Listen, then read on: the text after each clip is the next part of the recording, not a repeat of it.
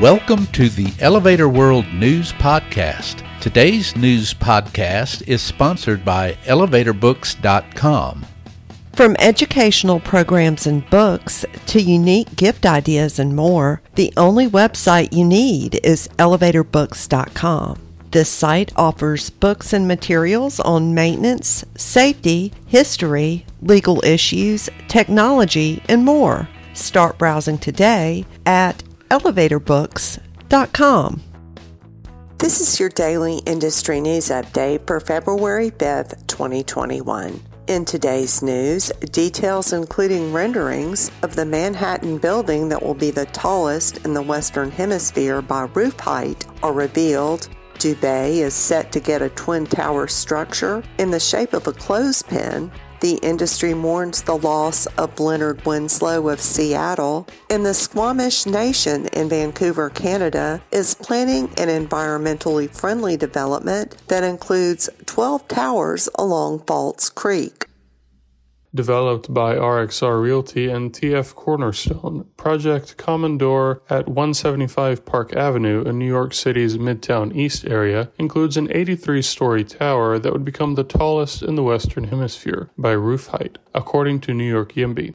Renderings by architects Skidmore, Owings, and Merrill reveal a facade featuring an elegant lattice of tubular metal columns that symmetrically converge at the base as well as angled setbacks rising at the lattice crown.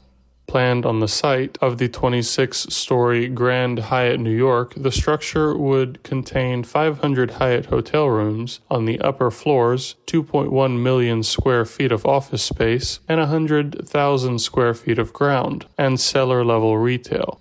The project also includes major renovations to the underground Grand Central subway station and above ground public improvements such as a 22,000 square foot outdoor area, cafes, art illustrations, and a pair of ADA compliant elevators connecting the streets and subway. Demolition of the Grand Hyatt is expected to start in 2022, with completion of Project Commodore anticipated in 2030.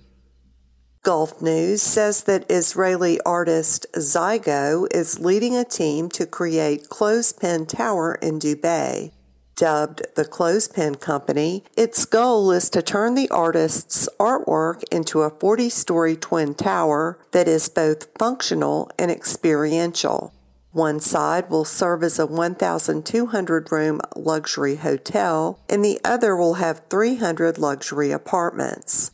The tower will also have 10,000 square meters of commercial space with shopping, art galleries, and restaurants.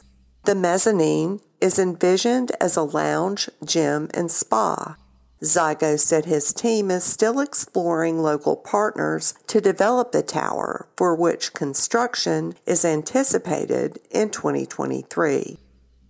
Leonard Winslow, former owner of Vertical Transportation Services Elevator Company of Seattle, passed away on November 10, 2020. After enlisting and serving in the U.S. Navy, he moved to Seattle, where he enjoyed a successful career in the elevator industry.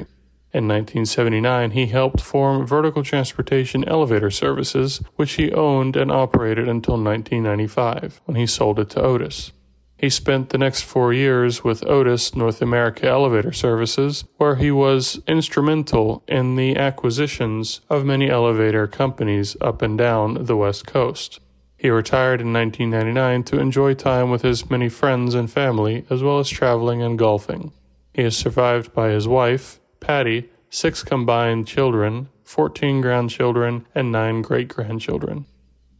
The Squamish Nation is working on the Simcoe development along False Creek in Vancouver, Canada, which includes a dozen 18 to 56 story buildings along with publicly accessible outdoor space and underground stores, restaurants, and a bicycle garage that will be reached by ramps, the Council on Tall Buildings and Urban Habitat reports.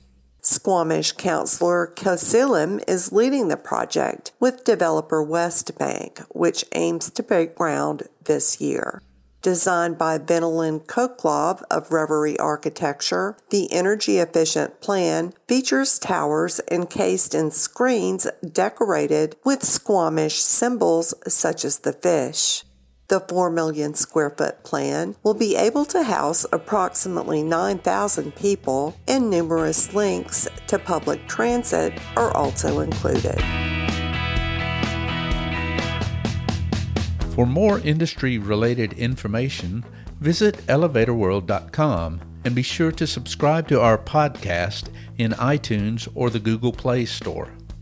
If you're interested in becoming a sponsor of the Elevator World News Podcast, just let us know by emailing advertising at elevatorworld.com.